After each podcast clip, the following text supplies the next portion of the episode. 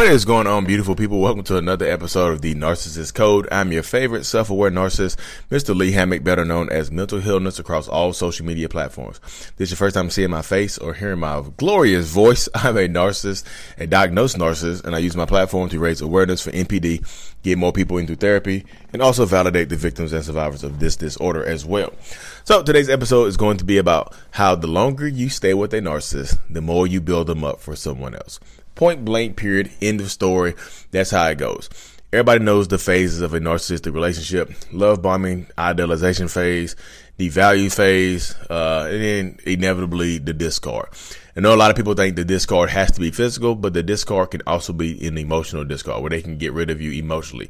They can just emotionally detach from you. If you're living together or married or whatever, they can still, they'll still stay in a relationship with you overall, even though they don't care about you like they used to, or they don't act like they care about you like you used to. It's like you have a glorified roommate, uh, or something along those lines right there. So if you're dealing with narcissists, understand the longer you stay with them, the more they learn from you how to treat the next person better. And that's right there. I know it's gonna get on a lot of people's nerves, but that's how it goes. I know people are gonna be like, well, everybody does that, Lee. Technically, you, you pick up things and you you go and you if you if things don't work out, you leave amicably, and then you you, you do the things you learn, and you treat the next person a little better. It's just how it's the natural progress of things. Yes, that's the natural progress of things, y'all. But as I always say, as I always say, intent matters. Intent. The intention here matters. Are they treating the next person better just because that's the natural cycle of things? Or are they treating the next person better to make the last person feel like shit? Are they treating the next person better to make the last person feel like that they that they were not enough for them? Intent matters. If the intent is there to hurt the old person, to hurt the old supply, then no, it is not the same because the longer you stay, let's say you, when you know, it's a lot of people know, you can tell when it, when a relationship changes. If you understand that you're dealing with a narcissist, you can tell when it changes. They get less affectionate, they get less caring, they don't touch you anymore, they don't tell you I love you anymore. They don't, they're not even around you anymore like they used to. It's kind of like, like I said, it's kind of like you have a glorified roommate that sometimes you're married to, or you have to kind of be there for the kids together. You do, you do family events together because you know you have kids together and things like that. But they emotionally disconnect from you. So you don't you don't feel the, the the flame has went out, the light switch has flickered off in the in the romantic aspect of your relationships where you just you're like literally literally you're just living together, you know. So the longer you stay in a relationship like that, the more and more toxic it becomes in the household, and then also they learn stuff from you because this is this is where you kind of fall in line where you hear people say, "I it hurts so much to watch them give the next person everything that I asked for." Everything that I had to beg them for, they are giving to the next person, and that hurts me so badly inside of my core, in my soul. It hurts to it, it hurts to the essence of me. I hate it so much. I I loathe it so much. I really really hate it. I loathe it, and then I just yeah, it it sucks. And so you watch the next person, them give the next person everything you ask for, but they weren't giving it to you. So in a normal relationship, they're also giving you those things. And y'all, like I said, y'all might just grow apart um, things happen. Y'all might, like I say, y'all separated, divorced, whatever, but y'all still can be cool. in a narcissistic relationship, they no longer do those things for you. They withhold those things from you. There comes the part of withholding affection, withholding love. Is that withholding love and affection is a form of, of manipulation, especially if it's, if it's used to hurt the other person. If you know that's all the other person wants. Oh, you said physical touch is your love language. Cool. I'm not ever touch you again unless you you're good to me. There you go. You see narcissistic people withhold it on purpose while non-narcissistic people are still doing those things but y'all just tend to grow apart. You know narcissists are not doing those things but they know you want them. They know you need that stuff. They know you like that type of stuff but they still are not doing those type of things before you because they don't want to. Because withholding it makes them feel stronger. Withholding things like that makes them feel better. You know what i mean so the more, the longer you deal with narcissists, the longer you deal with toxic people, you have to come to the understanding that this is your life right here. I keep telling people that. I know people don't like to hear me say that because it sounds mean, I guess, but I'm being 100% legitimate with you. Like I said, if you say with this person, this is your life. They're not going to give you what you want. They're just not, you know. And then when you leave or they decide to leave, they're going to give the next person, they're going to use the things that they learned from you, the things that they got from you, and love bomb the next person with and treat the next person good with the things that you were begging for, the things you were asking them to do that they never would do. Y'all been in eight, nine, ten year relationships where y'all just boyfriend, girlfriend. Y'all get y'all break up and they get married to somebody three months later. Why didn't they marry me? You see, there you go. The question right there. They knew that you you wanted. You then then they use you use you as a placeholder to find their find another person. And you felt the emotional disconnect seven years ago when they cheated on you. It never went back the same, but you decided to give them another chance. You gave them another chance. They took that other chance, used it to build them, keep keep building stuff up, keep learning from you, and then left you and treated the next person better because they learned it from you. They give the next person everything. It's like it's like narcissistic people put it in a reserve tank. They reserve the things They're like, oh, you like doing this? Let me put this in my safe.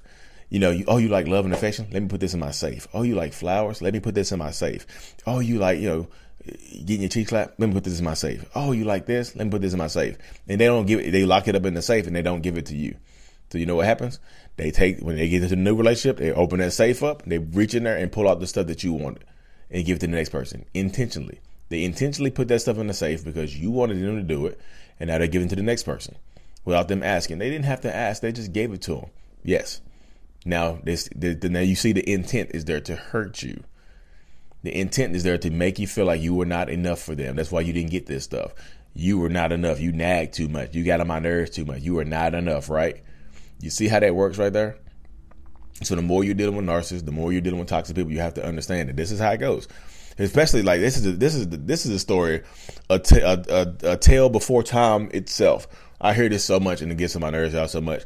Y'all be taking these broken down, have nothing, be nothing as people and try to build them up. Take it. You take on project men and women.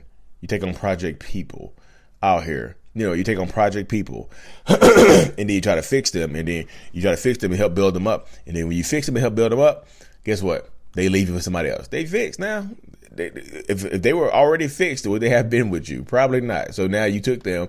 Hey, I met a 44 year old person living at their mom's house, haven't worked in seven years. And you know what? That's the person for me.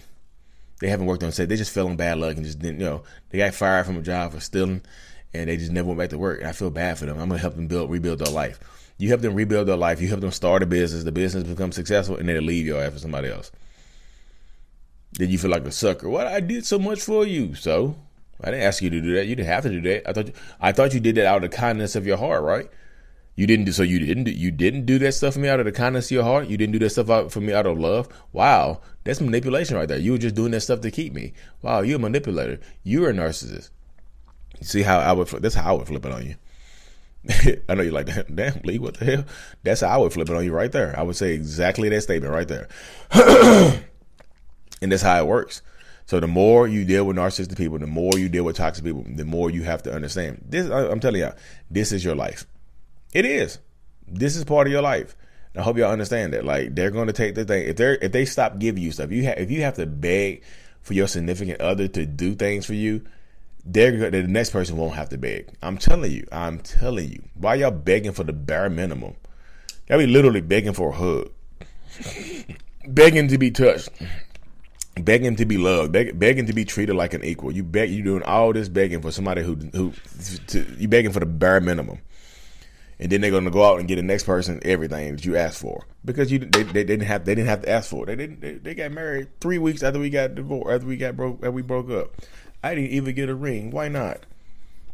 No, you, I'm telling you when you if when you feel that emotional disconnect, when you feel that flame go out, it's time to go and stomp it up. When you see the flame go out, go and stomp it out stomp the embers out so it don't rekindle. Cause you're trying to rekindle it. Y'all be blowing air on the fire. Maybe I blow blow air hard enough on here, it'll restart the fire. and then, and then it doesn't work, and you feel bad. You're like, oh my goodness, what am I doing wrong? And then you get sucked into this. You get sucked into this situation. You get sucked into this dynamic, and you get mad as hell. At who? Who you get mad? Who do you get mad at? Why you get mad at the narcissist for treating you like they've been treating you? Like they, they just they've been treating me this way for 15 years. I expect them to change. Why would y'all expect somebody to change after 15 years? Let me, let me, let me blow my mind a little bit. Y'all expect people to change after 15 years of doing the same thing over and over again. You just expect abrupt change. It doesn't work that way, y'all. I hope y'all understand that now. Please take care of yourself and be strong. Like I said, sometimes it just gets to the point where, yeah, it's tough dealing with people like this. It is tough, y'all. it is tough. Yeah, I just what I just realized.